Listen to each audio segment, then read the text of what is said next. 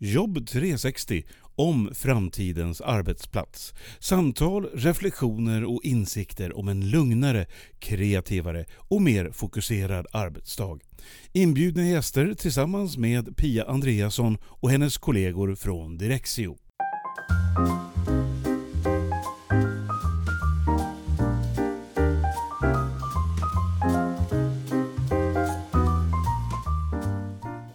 Välkommen till Jobb 360! Nu ska du få lyssna på ett avsnitt med några veteraner i branschen när det gäller aktivitetsbaserat arbetssätt. Det är Karin Ståhl och Camilla Israelsson från Go to Work. Och jag tänkte höra med dem hur utvecklingen har sett ut. Vad var det man tänkte på i början och hur ser det ut nu för tiden? När vi spelar in det här, i slutet på mars, så är det mitt i coronatider. Så vi spelar in via Skype och då blir ljudnivån lite knackig ibland.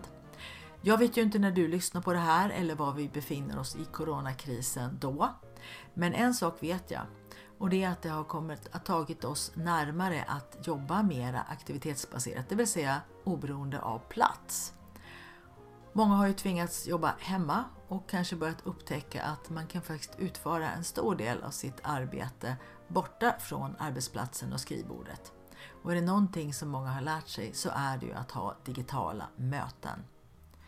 Men låt oss lyssna nu på Karin och Camilla vad de har att säga om vad som har hänt de senaste tio åren inom området aktivitetsbaserat arbetssätt.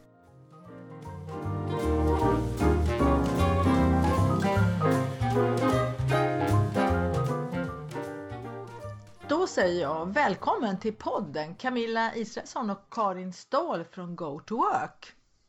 Hej Pia, Karin Ståhl här, Go to Work. Tack så mycket för att eh, vi får komma och podda med dig. Det här, vi spelar in här via Skype. Det är ju sådana tider nu att man kan inte träffa så mycket fysiskt eller man försöker i alla fall låta bli det. Och det går ju faktiskt lika bra att köra ett poddsamtal via Skype utan vidare. Man kan ju spela in det. Det kanske en del vet om men en del inte så att eh, det kan man absolut testa. Eh, och Karin och eh, Camilla, det vi ska prata om idag det är ju det här med aktivitetsbaserat arbetssätt och vad som har hänt. För att ni har ju varit med båda två inom det här området och kontorsutveckling i ganska många år. Och jag är lite nyfiken på vad som har hänt under de här åren för att naturligtvis är det inte samma frågeställningar och tankegångar nu som det var för en 7-8 år sedan. Så jag tänker bara hugga raka vägen in på det. Karin, du som jobbat med ditt företag Go to Work här ett tag och hjälpt många företag och organisationer med det här. Rent allmänt, så här, vad är det som har hänt inom det här området kontorsutveckling? Om man säger från 2010 och framåt och de senaste tio åren. Vad skulle du säga är huvuddragen? Eh, huvuddragen Pia, det som har hänt som du säger inom kontorsutveckling det senaste decenniet är ju att vi har verkligen börjat prata om det här med det att mobila arbetssättet, det aktivitetsbaserade arbetssättet. Och när du nämner just 2010 som var det året som vi verkligen började prata aktivitet aktivitetsbaserat här uppe i Norden. Det var då vi såg exemplen från Macquarie Bank. Vi hade referenserna nerifrån Europa med eh, Microsoft och Interpolis som ja, blev goda exempel för oss att titta på. Eh, för innan dess, eh, innan 2010, då var det ju väldigt mycket flyttprojekt. Sådana som Camilla och jag kallades ju ofta för flyttprojektledare oavsett om det var vi stöttade organisationen eller var själva den fysiska förflyttningen. Men det som hände från 2010 var att vi började prata arbetssätt. Vi pratade innan arbetsplats och från 2010 framåt både arbetssätt och arbetsplats. Så att den stora tankegången är alltså att jobbet är mer än bara en lokal med möbler i och skrivbord och sådana saker utan det handlar om något mer, om arbetssätt och vilka relationer man har, hur man uppnår sitt resultat på, på den här platsen. Absolut Pia, men dock 2010 så var vi ju ganska noviser på området eh, och hoppar vi fram några år i tiden till 2013, det var ju då vi både hade möjligheten att få se Microsoft i Sverige, i Akalla norr om Stockholm Stockholm implementerade sitt sätt att arbeta aktivitetsbaserat och i centrala Stockholm fick vi också exempel från till exempel Vasakronan när de klev in i sitt eget, som i och för sig också var mycket av ett showroom för Vasakronan som, som säljer sina produkter som är den fysiska platsen då och Microsoft då, som hade använt sitt upplägg för Eh, min tolkning, liksom sitt upplägg för den mobila plattformen att även göra kontoret av enligt de globala direktiven. Så 2013 började vi prata ännu mer om själva arbetssätten. Sen har vi ju lärt oss mer och mer och de sista fem åren kan vi väl säga som från 2015, 2016 och framåt så är det ju default i eh, när vi startar upp, när vi träffar en kund, att man, vi börjar att prata arbetssätt. Och det gjorde vi ju inte 2010 redan, även om vi pratade arbetssätt så började vi nog fortfarande med ordet arbetsplatsen när vi inledde dialogen. Mm. Och Camilla, när ni kom till kunderna då, då, det här som Karin beskriver, att bakåt i tiden, vad, vad såg de eh, för frågeställningar och utmaningar då jämfört med idag? Jag tycker att det, om, om vi tittar i backspegeln så, så pratade man ju mycket mera flytt, inte så mycket den här förändringen. Vad är det mer vi vill uppnå? Eh, idag är det ju jättemycket fokus på att man har en strategi och att man gör, man gör kontoret på rätt sätt så att det passar oss som ska vara i och jobba i den. Och medarbetarupplevelsen är ju eh, jätteviktig. Förr var det liksom mer att okej, okay, vi ska flytta och aktivitetsbaserat i början var ju mer en annan möblering. Men för att ett aktivitetsbaserat kontor ska bli bra kan man ju inte bara slänga in lite soffor. Utan det är otroligt viktigt med rätt eh, analys. Jag tycker också att man pratar mycket mer idag om digitalt. Liksom. Det var mycket mer pappersflöden förr. Nu är det ju det där, den digitala resan. Vad är det vi ska ha utskrifterna till egentligen? Det mesta kan ju faktiskt vara digitalt eh, och processen då kring att bli mer digital. Vi ser också att det är mycket fokus idag på hållbarhet och inte bara produkter i kontoret utan också ett, ett hållbart arbetssätt. Så både människan och kontoret ska ju vara hållbart. Hållbarhet för tio år sedan det var ju liksom att vi inte köper möbler med olämpliga limmer eller att det var en liksom, produktion i tillverkningen var liksom inte miljömässig. Det, det var ju viktigt i början. Nu pratar man ju i ett mycket större eh, perspektiv. Man pratar mer också om att människorna måste vara hållbara och att våra arbetssätt, ja. alltså hur vi relaterar till varandra och våra arbetsuppgifter måste också ha en hållbarhetstanke. Med tanke på utbrändhet och sådana saker som ökar. Absolut. Eh, och det är ju, det är mycket värderingar. Det är ju värdestyrt också så att det kan ju vara en jättestor stor förändring såklart. Att gå till ett mer tillitsorganisation och en, ett annat ledarskap viktigt. För att det aktivitetsbaserade ska funka så måste ju också det hänga med.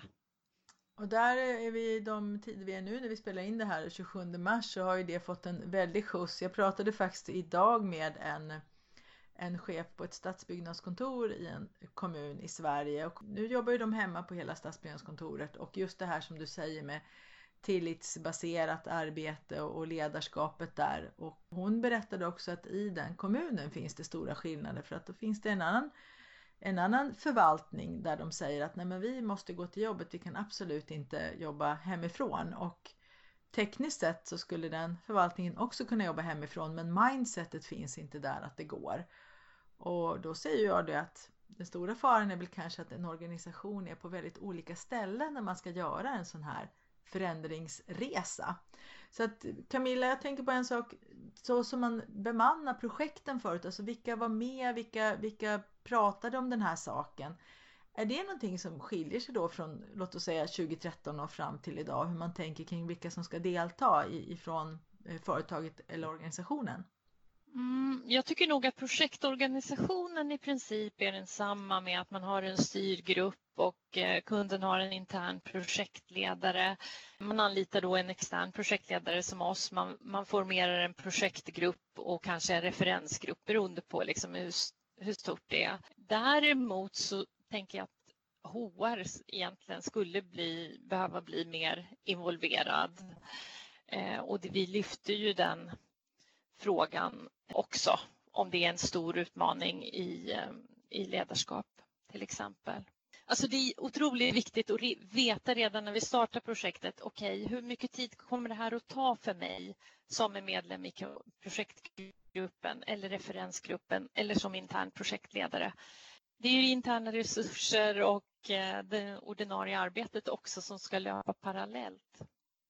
Vi tar också in mer specialister, ergonomi och hjärnsmart arbete. Kommunikation är otroligt viktigt när det rör sig om eh, aktivitetsbaserat så att vi får ut rätt budskap hela tiden. Det som du konstaterar är då att själva projektorganisationen kan se likadan ut då som, som många andra projekt och så vidare men skillnaden från förr i tiden till nu är ju att man kopplar in ännu flera kompetenser och fler delar i det.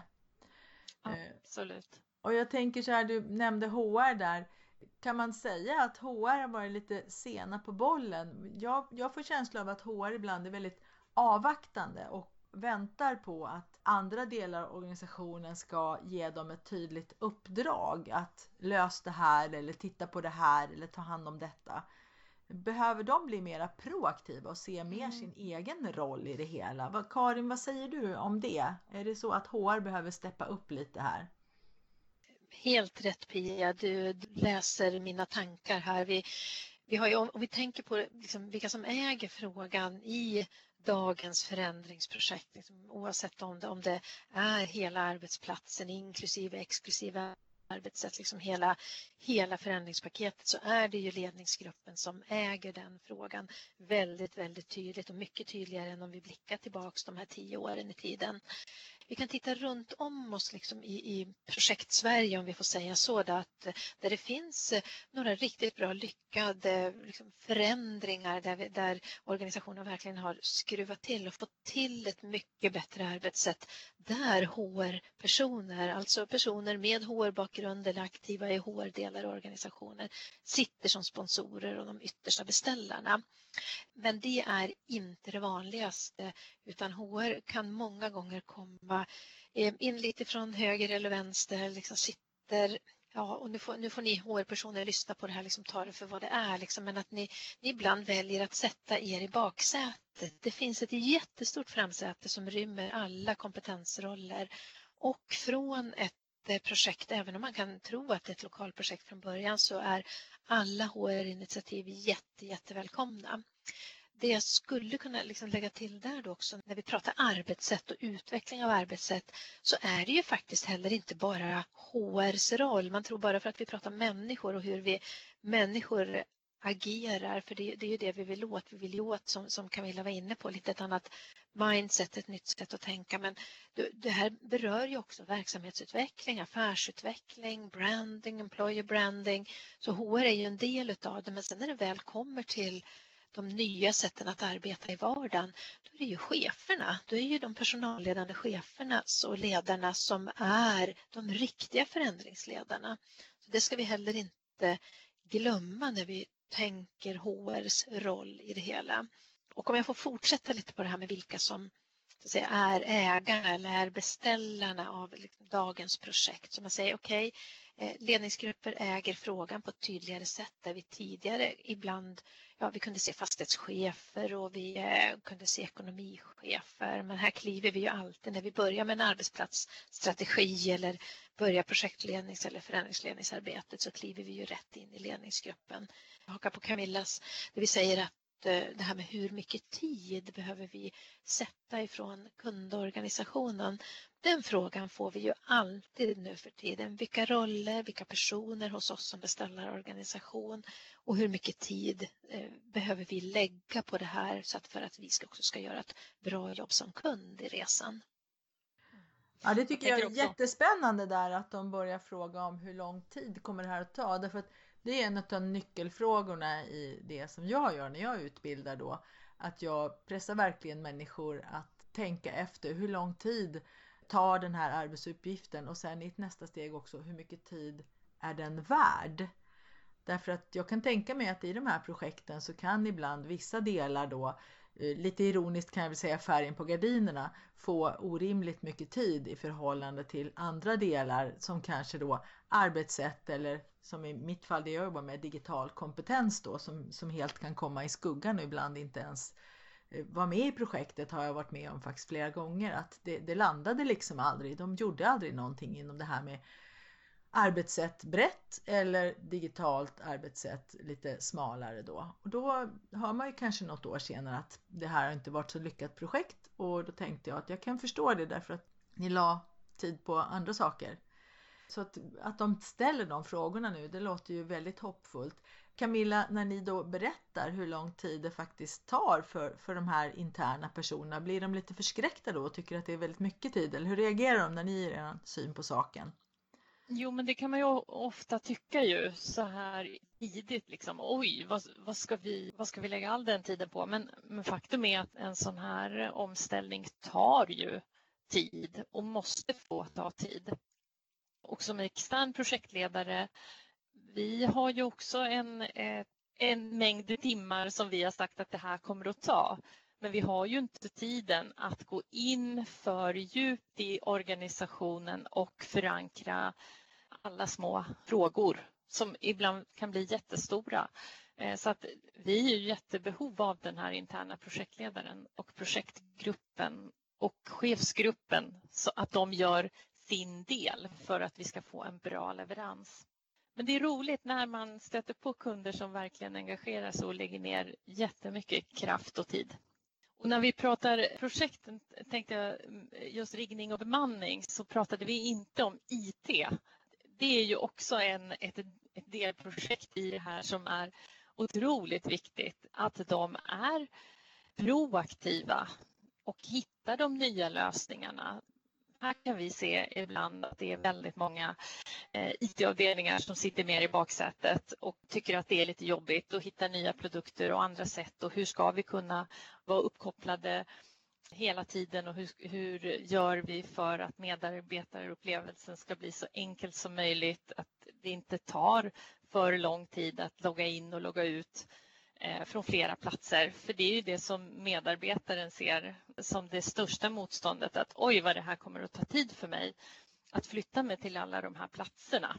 Mm. Det kommer ja, att stjäla en timme om dagen. Jag så. tänker om IT därför att där är det också, det är lite precis säkert som det är för HR som vi pratade förut och alla andra grupper, det är lite personberoende för att på IT kan det ju sitta någon som är väldigt engagerad i nya arbetssätt och hela tiden relaterar ny teknik till användbarhet och vad kan det här göra för nytta. Men det kan ju också vara så att det sitter personer som gör sitt jobb, det vill säga de driftar system. Och ingen har förväntat sig av dem förut att de ska fundera något på användbarhet eller så, utan de har fått ett uppdrag och så har de gjort det. Så där är det säkert också olika vem som steppar fram och sätter sig i framsätet. Ja, det är lite olika också. Vi har ju varit inne i eh, många lite liksom större globala företag och de har ju ofta ett utbud. De här produkterna köper vi. Och där, det är just de eh, projekten som kan vara lite utmanande. Då. Ja, men hitta nya lösningar då om du inte har den i din produktkatalog. Hur gör vi nu då när ni har tre olika datortyper och eh, hur, hur gör vi det här enkelt? Och inte bara tittar att oj, den här dockan kommer bara generera supportärenden för att eh, det är så ofta uppdateringar. Alltså, vi har ju stött på alla, alla möjliga typer av frågor. Karin, jag bollar över till dig. Det här med, med samarbeten och så. För att förr i tiden så tänkte, hörde jag mycket att det, det såg som tre olika delar. Man pratar mycket om de här tre områdena. Fastigheten då, facility och IT och HR då, människorna och så. Och jag har hört ganska många som beskriver det, att de säger vi har ju tre delprojekt som drivs här nu parallellt. Och när jag hör de orden då tänker jag, ja okej, nu, nu har vi, kan vi få lite uppförsbacke här därför att jag vet ju också det att det här med arbetssätt det går ju över allihopa. Och om man har var och en person som driver sitt projekt på, på sin låda, med kanske på uppdrag från någon ledningsgrupp men ändå som separata projekt, då har i alla fall jag ganska liten chans att komma in och prata om arbetssätt och, och vilken nytta det skulle göra för alla då, om alla lär sig jobba mer digitalt och, och styr på det. Men eh, jag har fått för mig i alla fall att på senare år så har det blivit mer att man har förstått att de här måste verkligen hänga ihop. Precis som vi konsulter har berättat ända från början då sedan 2013 att de här ska gå in i varandra. Men Karin, skulle du säga att de, de har fattat det nu eller vad ligger de som ni träffar? Ja men absolut Pia, det vi verkligen fick till oss här i början på, på 10-talet det var ju liksom platsen, tekniken och människan som, som de tre ingående komponenterna som kunde sen kan vi väl säga att i förändringsprojekten så organiserar ju lite olika kunder sina olika delprojekt inom ramen för de här. Ofta har vi ju, om vi tittar krasst projektledningsmässigt, så har vi ju liksom en uppsjö, vi har ju flera delprojekt än platsen, tekniken och människan, men jag försöker ändå gruppera dem inom det här. Och det finns ju ingen idag som inte förstår värdet av det eller, eller vi kan säga så här att det finns, när vi väl är klara i uppdragen så finns det ju ingen kund som inte förstår värdet i det. Men det är ju som du säger också att när vi kliver in så finns det ju terminologin, ja men IT, vi får kolla med dem hur långt de har kommit och någon har förhandlat fram en lokal och så plötsligt så börjar högsta, chef, högsta cheferna fundera på, ja men hur ska vi arbeta egentligen? Så samordningen är bättre men den är absolut inte optimal det vi kan se som händer idag mycket mer än tidigare är ju att det ges utrymme att formulera den här övergripande visionen, vision, mål och syfte och att man från högsta ledningen orkar och vågar ta sig tid initialt med att formulera sitt varför så att det blir enkelt att kommunicera ut i organisationen. Varför ska vi göra en förändring? De modiga ledningsgrupperna de så att säga, tar sig tiden, kommunicerar ut det utan att för den skull, man pekar ut riktningen, vägen, vi har en vision, vi ska åt det här hållet och det kan röra sig, många pratar ju idag om samarbete, vi pratar om att undanröja hinder i vardagen, skaffa ett flöde, vi pratar om välmående, hälsa och välmående, där vad kan arbetsplatsen och arbetsgivaren stödja och vad kan vi bygga in i vardagen. Men ibland så går ju ledningarna lite för fort fram också. Det är ju inte helt ovanligt att vi kliver in i en ledningsgrupp och säger nu vill vi jobba aktivitetsbaserat. Eh, för det har min kompis, min granne på gatan gör det och när vi grillar ihop på sommaren så kommer berättar hen för mig att det här kommer det bli så bra och så då vill vi ha deras lösning. Eh, och då får vi dra lite i handbromsen, hold your horses och komma tillbaka och säga men, men vad är det ni vill åt egentligen? Vilken vision har ni? Så där vi får ledningen att formulera vision, mål, syfte, drivkrafter, vi vet åt vilket håll som organisationen vill och varför, då blir det mycket, mycket lättare att både motivera delprojekten, motivera samarbete, motivera mellancheferna och få med dem tidigt så att de inte blir trampade på tårna. Så vi ser ju att också enskilda medarbetare, för det här att göra en, ett paradigmskifte i sättet att arbeta som det är idag, det är ju inte en gräsrotsrörelse utan det måste börja på toppen med modiga ledare som pekar med hela handen och uttalar därför vill vi göra just det här. Ja, det där att det inte är någon gräsrotsrörelse, det tycker jag var en viktig syn därför att det som jag bidrar med är ju att sätta alla på samma nivå inom det här området digitalt arbetssätt och där ser jag hela tiden att människor i en organisation de är på helt olika ställen. Någon kan, kanske kan i stort sett allting det jag lär ut och någon annan har knappt hört talas om någon av de bitarna och de här personerna har alltså tidigare samarbetat. Vilket ju har lett till frustration för den som har haft mycket kunskaper och tankar om det har ju inte fått så stor användning för det. Och den som inte har haft så stora kunskaper och insikter har ju, inte, har ju känt sig lite på efterkälken och inte riktigt förstått sig på.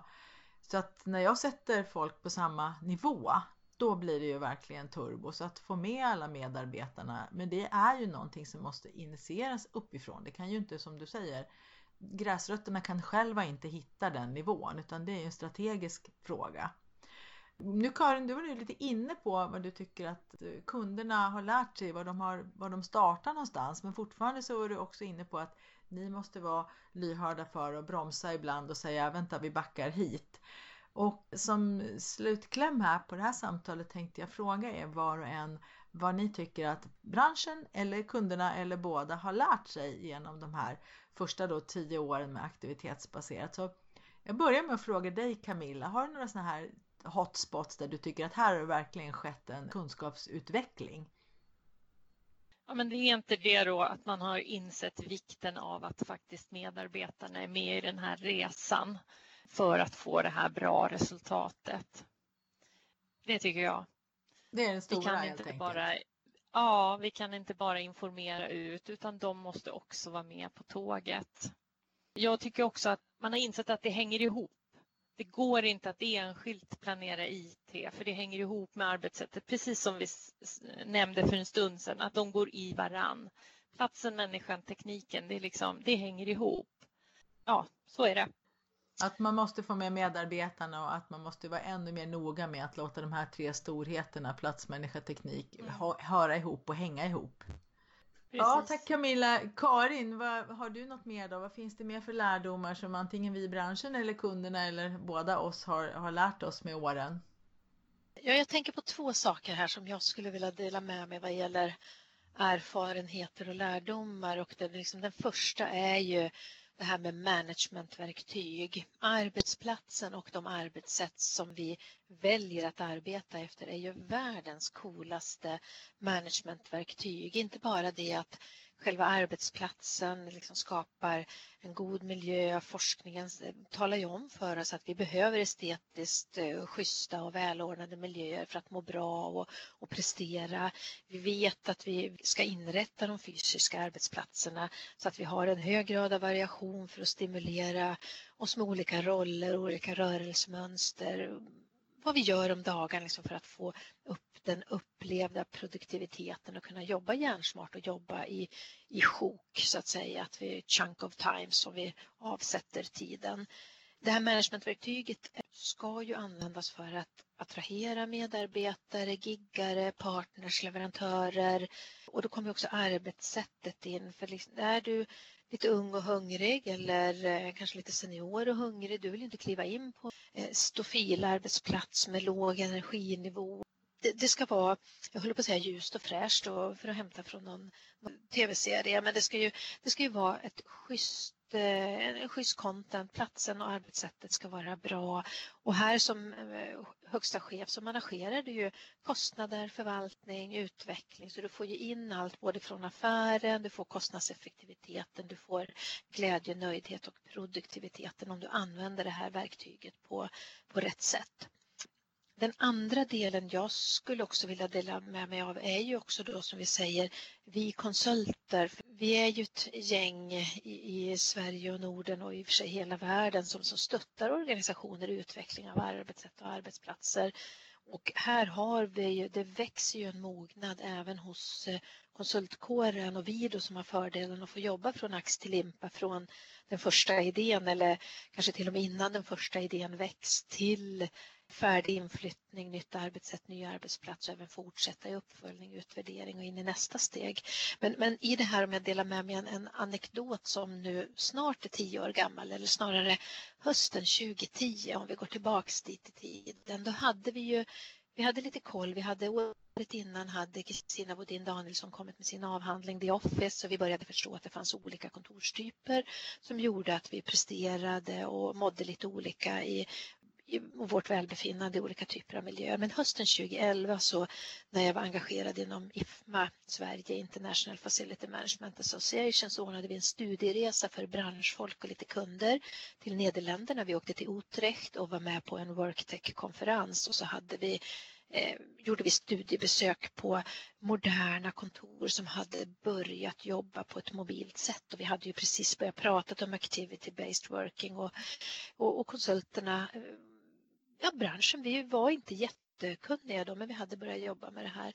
Men IFMA drog igång ett ABV, ABW är ju den fina förkortningen för Activity Based Working. IFMA drog igång ett ABV Council som jag höll i Eh, jag fick telefonsamtal från andra konsulter, branschkollegor. Jag fick också telefonsamtal från vissa arkitekter som sa Karin, nu när vi vet så mycket om det här med, med aktivitetsbaserat arbete, hur ska vi då inreda? Vad är det för möbler vi ska välja? Vilket också knyter tillbaks till en av de första sakerna som, som Camilla sa här i podden idag att liksom från början var det inredning och bygg. Det var mycket så vi tänkte när vi skulle göra de nya moderna, mer mobila kontoren och där vi idag ser det på ett helt annat sätt. Så, så inte bara chefernas transformation och kundernas transformation utan även vi konsulter som, och alla som stödjer med både produkter och tjänster det här har ju fått en mycket högre grad av förståelse. På vilket sätt gör vi skillnad för att bidra till den goda arbetsplatsen där alla kan prestera på topp när så behövs? Det är med lärdom, men det är inte bara kunderna som behöver lära sig saker utan det är ju alla som är i branschen också som behöver lära sig. Och jag tyckte det var en rolig anekdot att de började prata om möbler för att ja, det var ju det första man tänkte. Och det är klart, det första man ser i ett aktivitetsbaserat kontor är ju den fysiska miljön. Så även om man går på ett studiebesök och är hyfsat insiktsfull kring detta så är det ju hur har de möblerat detta? Hur har de gestaltat sin arbetsplats? Det är ju kanske det första intryck man möts av. Och jag tycker det är samma för mig. Jag förstod ju också ganska tidigt redan 2013 att det här som jag utbildar i då att för var en medarbetare att hålla koll på sin vardag och verklighet och göra den här planen och tidsberäkningen och allt vad det är. Det är också en grundläggande sak i att jobba i de här kontoren. För att om man inte vet vad man ska göra så är det svårt att veta var man ska sätta sig. Men också att det här som jag gör klickar i arbetssätt och strategi på ett större plan. Därför att det är svårt att ha en digital strategi om man har människor som springer omkring med postitar och kalendrar och, och block och, och, så vidare. Det har ju Helene Lidström berättat att när de började sitt projekt på Microsoft så låg det fortfarande pappersblock och pennor i alla deras konferensrum. Och då var det ändå Microsoft där alla redskapen för att jobba digitalt redan fanns på plats. Så att den resan eh, är ju också någonting som man måste göra. Så eh, även för mig har det blivit så att jag har fått en tydligare bild av vad det Direxo gör klickar i i den här stora processen. Så vad bra Karin och Camilla, det låter ju som att vi har lärt oss att utvecklas parallellt med våra kunder och uppdragsgivare. Det tycker jag är hoppfullt och, och då får vi fortsätta göra det framåt. Eller hur? Precis. Någonting som, som, jag skulle, någonting som jag skulle ändå vilja tillägga som vi ser behovet av och det är ju när projektet är slut så ska det här, eh, det här ska ju lämnas över till någon och förvaltas av någon och vi har väl kanske inte sett Eh, att den här förvaltningsorganisationen står redo för platsen, människan, tekniken och eh, på det sättet. Så att eh, det är ju förr var det ju en fastighetschef eller någon FM-organisation som tog hand om kontoret när vi var färdiga. Men nu är det ju faktiskt också eh, för att det här ska fungera över tid så måste det liksom alla de här delarna måste ju finnas och lämna över till för att det här ska funka över tiden. Det blir vårt ja, medskick, medskick. Precis, det blir, blir medskicket att hur gör vi när det kommer nya kollegor? Finns det någon som tar hand om dem? Har vi någon med speciella behov? Vad har vi för rutiner med det? Så att, eh, ja. ja. och hur håller man kvar de erfarenheter som man har gjort och bygger på istället för att, så att man inte tappar Precis saker som man har lärt sig och börjar backa tillbaka till som man gjorde förut utan hela tiden driver framåt. Precis, spegla projektet ja. i förvaltningsorganisationen. Då, då skickar vi med det, eller hur Karin? Du håller väl med mig och Camilla om detta? Absolut, absolut. Och det ser vi som, som Camilla säger också. Det är de stora framgångsfaktorerna där vi ytterligare skapar mervärde. För kunderna vill ju det här. De har ju genomfört en stora förändring för att det är det här de vill. Och då, det sista vi kan göra är också att hjälpa dem och se till att de kan ta emot det här på absolut bästa sätt. Ja, vad bra. Då avslutar vi så med det medskicket. Ta hand om även fortsättningen. Det här är inte ett projekt som avslutas ett visst datum utan det är en början på, på framtiden helt enkelt. Yes. Tack Absolut. Karin, tack Camilla från Go to Work för det här poddsamtalet. Vi hörs Stort och ses framåt. Mm. Tack ja, Pia. Tack för att vi fick komma. Tack. vi hörs. Fint. Hej.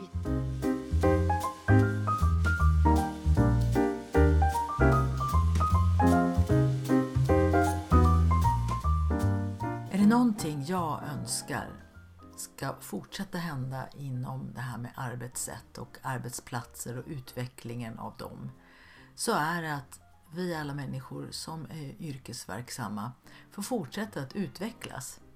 Att det ska bli så att man ser de här nya arbetssätten och arbetsplatserna som bara ett steg på vägen. Och att vi slutar tänka på någonting som avslutat och att nu ska det se ut så här framåt ett tag. Nej, för varje dag så kan vi lära oss nya saker och eh, komma in på nya områden som vi inte har arbetat med förut. Jag tror att vi människor mår allra bäst när vi får fortsätta att utvecklas. Men också att vi behöver trygga ramar för det, människor som kan hjälpa oss framåt och vi behöver lära oss saker för att våga utvecklas.